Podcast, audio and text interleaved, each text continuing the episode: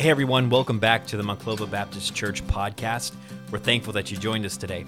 Hey, if you would do us a favor at the end of this episode, make sure that you follow us on our social, Instagram and Facebook, and subscribe to our YouTube channel and hit that bell button so that you get notified every time that we post new content. If you also want to stay connected with us beyond Sunday morning, make sure that you download the MRBC app on the Google Play Store or the App Store. Now let's dive in. 1 Thessalonians chapter 3, where I have been encouraged already today. I was encouraged this morning just by so many being baptized, but also, church, the last two Sunday mornings in the first service, there were some that raised their hand and at the end of the service when we asked, do you want to trust Christ as your Savior? And the father and son, ones that got baptized today, the father 2 weeks ago raised his hand and said, I want to be saved, and came forward, and Dick Dissup was able to show him in the Word of God how to be saved, and he trusted Christ as a Savior. And then that, like Chris said, followed up that week, and his son trusted Christ. This past Sunday morning, Zach was invited to church, and during the service, he also, in the invitation, raised his hand and said he wanted to trust Christ as Savior. And he came, and Dick Dissup again took the Bible and showed him how he could be born again. And he trusted Christ as a Savior. So it's been a wonderful last couple weeks with people being saved. And then you saw the host of them baptized today and then joining the church. And so just a wonderful, wonderful day. There was, as you came in, how many of you noticed all the pies on the tables? I mean, if you want one of those pies that are on the table. See, why would we give a pie away? And I want you to be praying about who to give those to. And it's not just a pie. You can take as many as you want. They all have to go. And so if there's any, take them. If you're going to give them to your neighbors, take them, give them to your neighbors. There's a fellow in our church, Scott Welker, who had a goal several months ago that he wanted to put a tract on every door in Maumee. That was his goal. And he walked the entire city of Maumee and wore out some shoes, literally wore out some shoes, didn't you, Scott? He broke a couple pairs of shoes as he was walking, but said, I want to put a tract on every single door. And he did. It took him several months to do it. John took a tract that was placed on his door that Scott put there and said, I'm going to go to church, and came to Monclova Road Baptist Church and trusted Jesus Christ as a Savior. Isn't that a wonderful thing? His son obviously came with him, and then later on followed up that same week, and he trusted Christ as a Savior. And our goal is to take those pies to your neighbors, and we want the same thing to happen. We want them to get the gospel. And you're going to give them a packet of information. The book Done that we give out, it's in an audio version. They can just listen to that book. Also on that pie, thank you for bringing one up here for me. Now I know there is an extra one. There's a QR code that if you just hit that QR code, it's a short video that Michelle and I put together, and with the plan of salvation. And so they're going to hear the gospel, they'll read the gospel, they'll hear the gospel, because you were faithful in going and giving the gospel. So I hope that you'll take part of that. I hope that you'll do that. It's just an easy way to make an introduction to your neighbor. And let's show them what Christ did for us, and let's offer that to them as well. This past week, we are having a fence put up, and if you've had to do some work at your house, it's frustrating because you can't get help, right? So I've been frustrated since April. I paid for this fence in April, and every month I'd call, and they were nowhere closer to getting it put up. And then finally I kind of gave up. I said, well, it's going to be freezing cold. You're not going to be able to dig in the ground, put a fence in the ground. So I was so frustrated. But I got a phone call, and they said, we're going to put your fence up this past week. And so I was excited about that. And then on Monday, this fella shows up. He's by himself. He looked like he just got out of bed that morning and had a horrible night the night before. And I thought to myself, and he pulls up in a car. And I thought to myself, what is this fence going to look like? And I was so frustrated. So I walked out and I said, so you by yourself? He said, yep. I said, there's like 210 feet of fence here. He said, yep, I'm going to do it by myself. Can't get any help. And I was so frustrated. And it took him up until yesterday to do it. It took him 6 days to do this fence. But the Lord began to really work on my heart. And you ever get frustrated and the Lord show you why he was doing what he was doing? Well, this fella kind of grew on me. I started liking the guy, but I didn't trust him. And so I'd go home, I'd drive by my house every so often throughout the day just to make sure he was outside of my house, not inside of my house. And I drove up a couple times and he's sitting in his car and the car's running and he's shivering, he's freezing cold. And I said, is everything okay? He says, yeah. He began to tell me a story. And he said, he began to, he's got the opportunity to do the fences. He wants to turn his life around. He wants to work, but he doesn't have any boots. He has these shoes and his feet are freezing cold. And I just started talking to him. And I even said to my wife every day, I said, you know, I really like this guy. I like him. And then he was telling me about the fence. He says, I'm putting a gate up. And I noticed, he says, back when I was locked up, I said, I knew it. I knew that about him.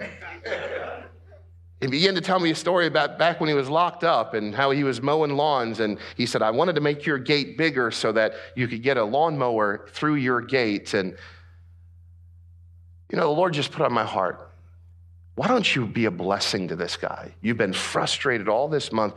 You've got your eyes on a fence instead of having your eyes on heaven, and I'm putting a guy right in front of you.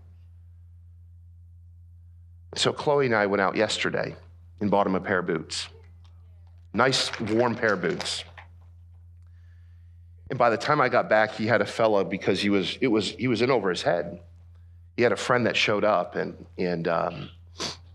there was two of them there, and I walked up with this box of boots, and I said to him, I said, hey, I want to give you these boots. I said, I love the fact that you want to work. I love the fact that you're trying to get your life together. And I said, I want to give you something to encourage you.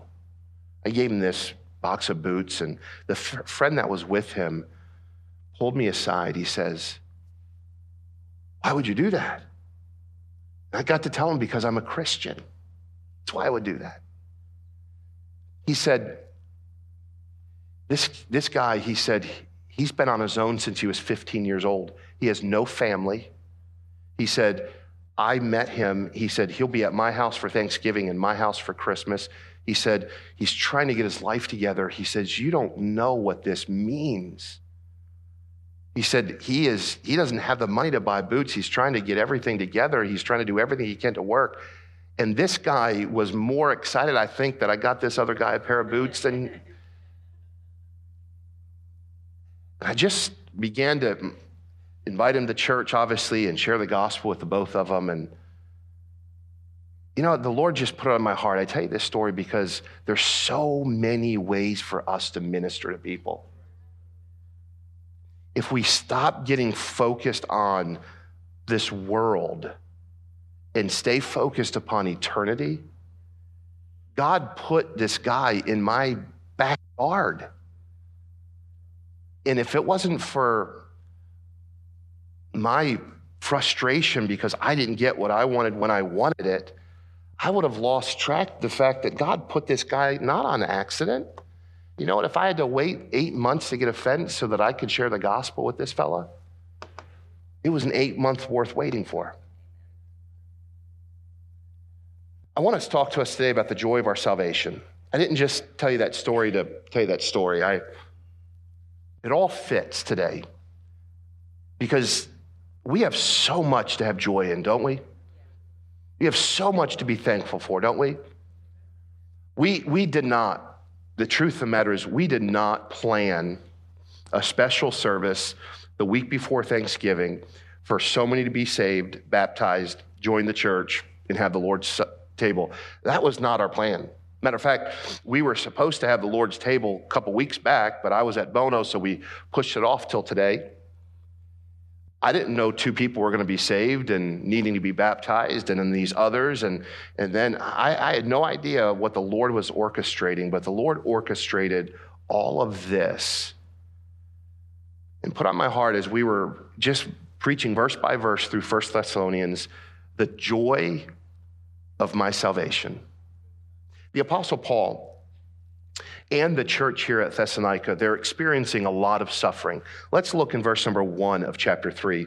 The Bible says this, "Wherefore, when we could no longer forbear, we thought it good to be left at Athens alone, and sent Timotheus, or Timothy, our brother and minister of God, and our fellow laborer in the gospel of Christ, to establish you and to comfort you concerning your faith. That no man should be moved by these afflictions, for yourselves know that we are appointed thereunto. For verily when we were with you, we told you before that we should suffer tribulation, even as it came to pass, and you know it. For this cause, when I would no longer forbear, I sent to know your faith, lest by some means the tempter have tempted you, and your labor be in vain." The Apostle Paul is writing to this church at Thessalonica. Remember, as we've been studying this chapter, this book, the church at Thessalonica, they're a young church. The Apostle Paul comes here after Philippi, after being beaten, after being jailed there in Philippi, discouraged, but he comes to this place at Thessalonica and he begins to preach the gospel, and the people here receive the gospel of Jesus Christ, and they are just energized by what they hear. They receive the gospel, and Paul tells them that Jesus Christ is coming again. Well, they literally thought that means he's coming like right now. But the Lord didn't come right at that moment. He's tarried his coming, and they began to be discouraged because they thought, well, we're going to get saved, and Jesus is going to come again, but he didn't come. And as they were waiting, great persecution, great affliction comes. Not only to the Apostle Paul and the apostles that are preaching the gospel, but also to the churches now they're being established. And they're discouraged by all of these things. And the Apostle Paul now is writing back to them to try to encourage them and try to strengthen them. And he says, I wanted to come see you, but I couldn't come see you. And so we sent Timothy instead. So Paul sends Timothy to get a firsthand report on how the church was doing. Paul is suffering. Paul is going through great hurt. Christians during this generation are suffering. It was not easy to be a Christian during this generation because they were being persecuted, and a Christian had to be strong in their faith if they were going to endure. It seemed difficult. At times it seemed dark. Christians were dying for simply putting their faith in Jesus Christ. Christians were being placed in prison. They were being beaten for their faith. This was the condition of the churches and the condition of the believers back in Paul's day. As this book is being written, there was great, great suffering that was taking place. And I want you to see Paul's concern. In verse number 1, Paul shows his concern. He says, "Wherefore we could no longer forbear."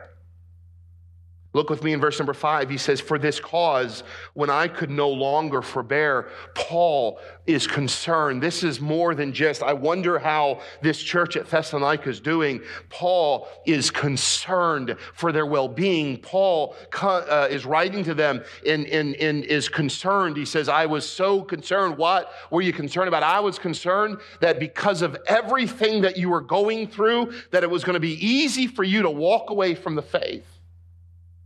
And so what does Paul do? In verse number 2, the Bible says that Paul sends Timothy, and he was sent. I want you to see this. He says, I sent Timothy, our brother, a minister of God and our fellow laborer in the gospel of Christ, to do what? To establish you and to comfort you concerning your faith.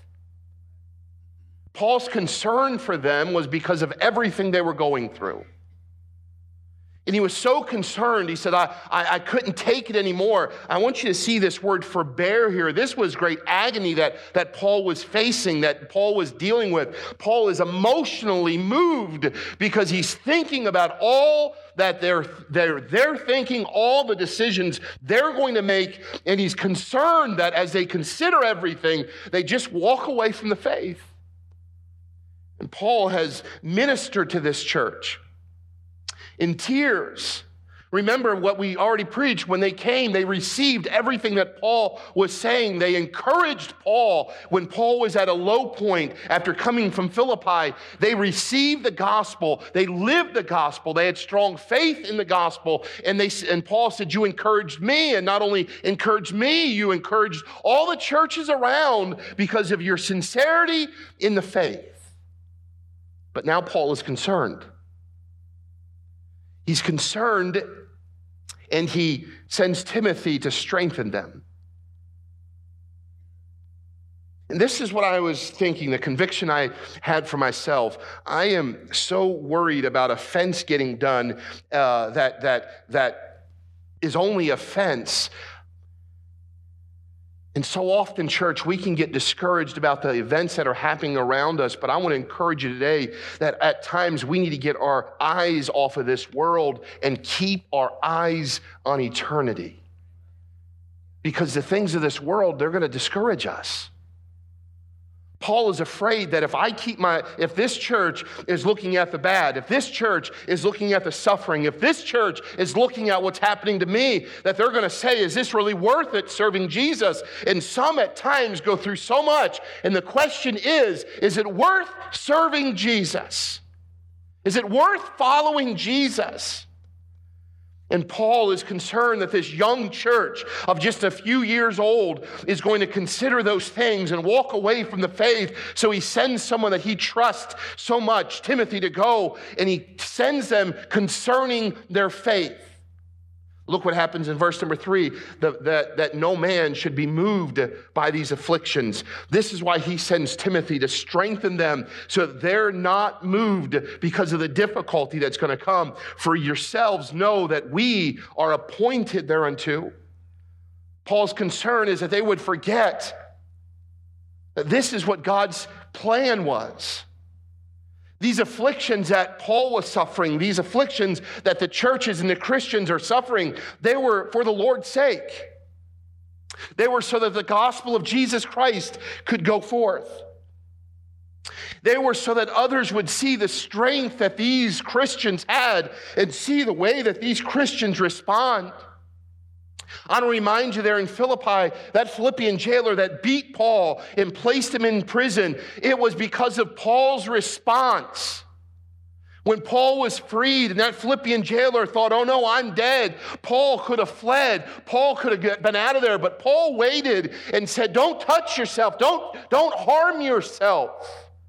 And Paul, who was beaten by this man, now is going to give this man the gospel of Jesus Christ. And this man's entire house is saved because of Paul's response to affliction.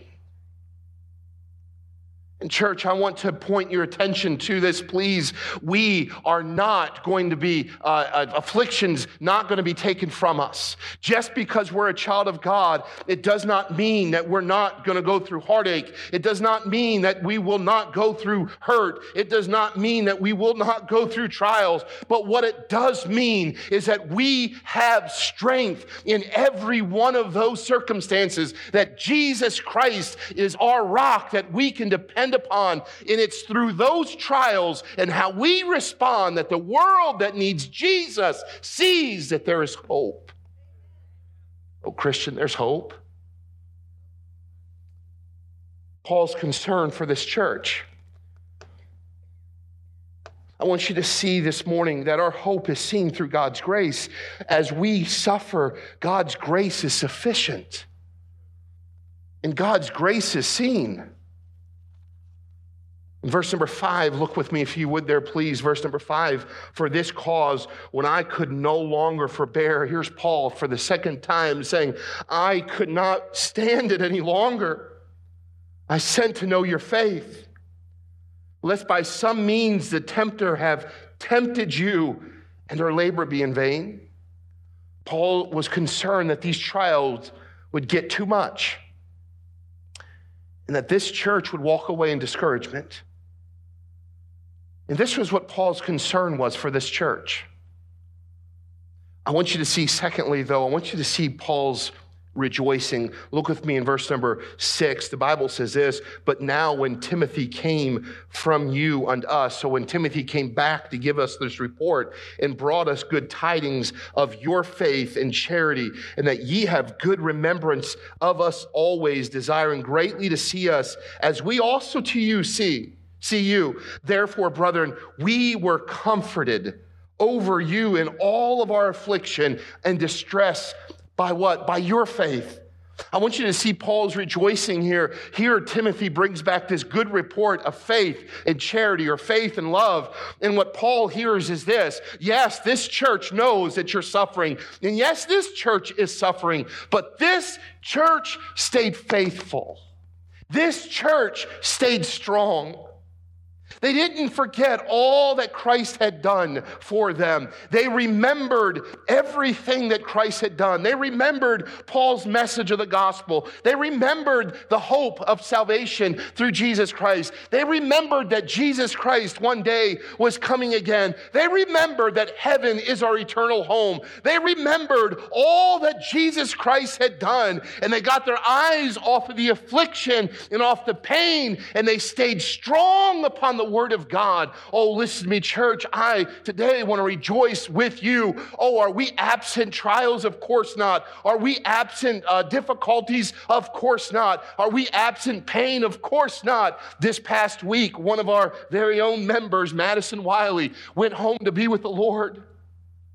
His family called me late on Thursday evening. They found him dead in his home. They think he suffered a heart attack. I went and ministered to that family, and Betty is tearful, and she's crying. Her kids are crying. This was sudden, and they weren't sure. And as we sat there late Thursday night in their living room, we kneeled our knees and bowed our heads to the Lord, and we got strength from the Lord. We thank the Lord for heaven. We thank the Lord for our salvation. We thank the Lord that even during suffering, His grace is sufficient. Oh, listen to me, church. We have so much to be thankful for. We have so much to rejoice in. We have a church member that wears out his shoes, putting gospel tracts, and I know he's got to be wondering, is anyone going to read these? He was even being tracked down by the police. They called the church one day. Do you know this guy? Never seen him before. No idea who he is. He's got to be wondering, I'm putting thousands of tracks, I'm putting thousands of steps on my shoes. I'm wondering, is this worth it? It's got to be worth it when he comes to church and he doesn't even know the person. That person says, I got a gospel tract on my door and I'm trusting Jesus Christ as my Savior. And then he watches today as the Father and the Son are baptized. I want you to know this, church, there's joy in our salvation. There's joy in serving Jesus. This will be a difficult week for many. This week, there'll be somebody missing at the table, somebody that we love. And sometimes that's enough to discourage us.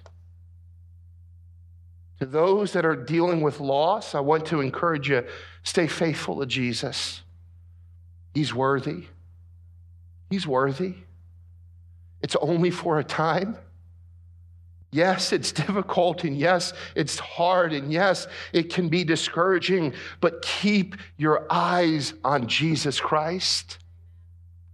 He's the joy of our salvation.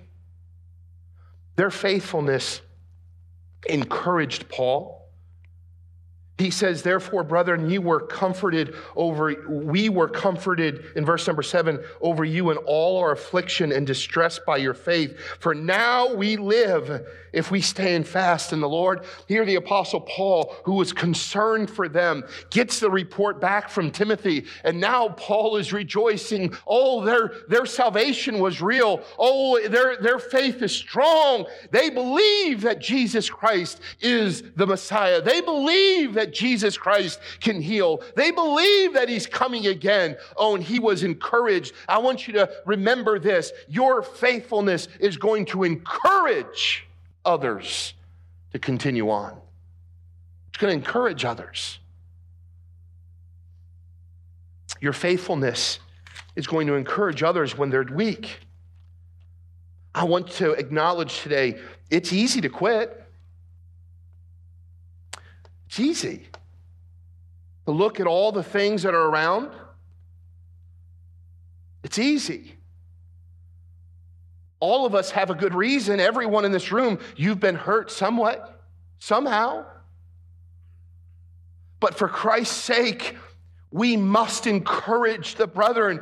It's possible to stay focused. It's possible to stay strong. It's possible to have strong faith because our faith is not in the things of this world. Their faith is like ours. It's in the Lord Jesus Christ. And when your faith is in something that is unchangeable, when your faith is in something that is unmovable, when your faith is in the rock, Jesus Christ, there's hope. And there's joy. Today, I just want to rejoice with you. The joy of our salvation. Look with me in verse number 9. For what thanks can we render to God again for you? For all the joy wherewith we joy for your sakes before our God. He says, what more can we say? I thought on a week of this, when we were going to come together and be so thankful. Boy, I sat there on the front pew this morning. I sat there feeling bad for the people that go to the second service because they're going to miss out on the great service we had this morning. Now, I want you to know I'm going to say the same thing in the second service. I feel bad for the people that were in the first service. They missed out on the great service we had this morning.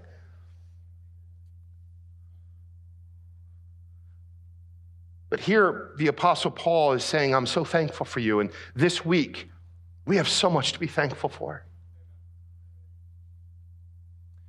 Church, we witnessed 12 or so people put their faith in Jesus Christ and then publicly profess that Jesus Christ was their Lord. Praise God for that. We had 12 or 13 families, whatever it was that we saw up there, that want to come and be a part of this local body of believers. Thank God for that. And then in a moment, we're going to come before this table and we're going to break bread and drink of that cup and celebrate the Lord's death till he comes again. You and I have so much to be thankful for. We have Jesus. The last 2 weeks in our church, people were saved. Eternity has been changed. Glory to God.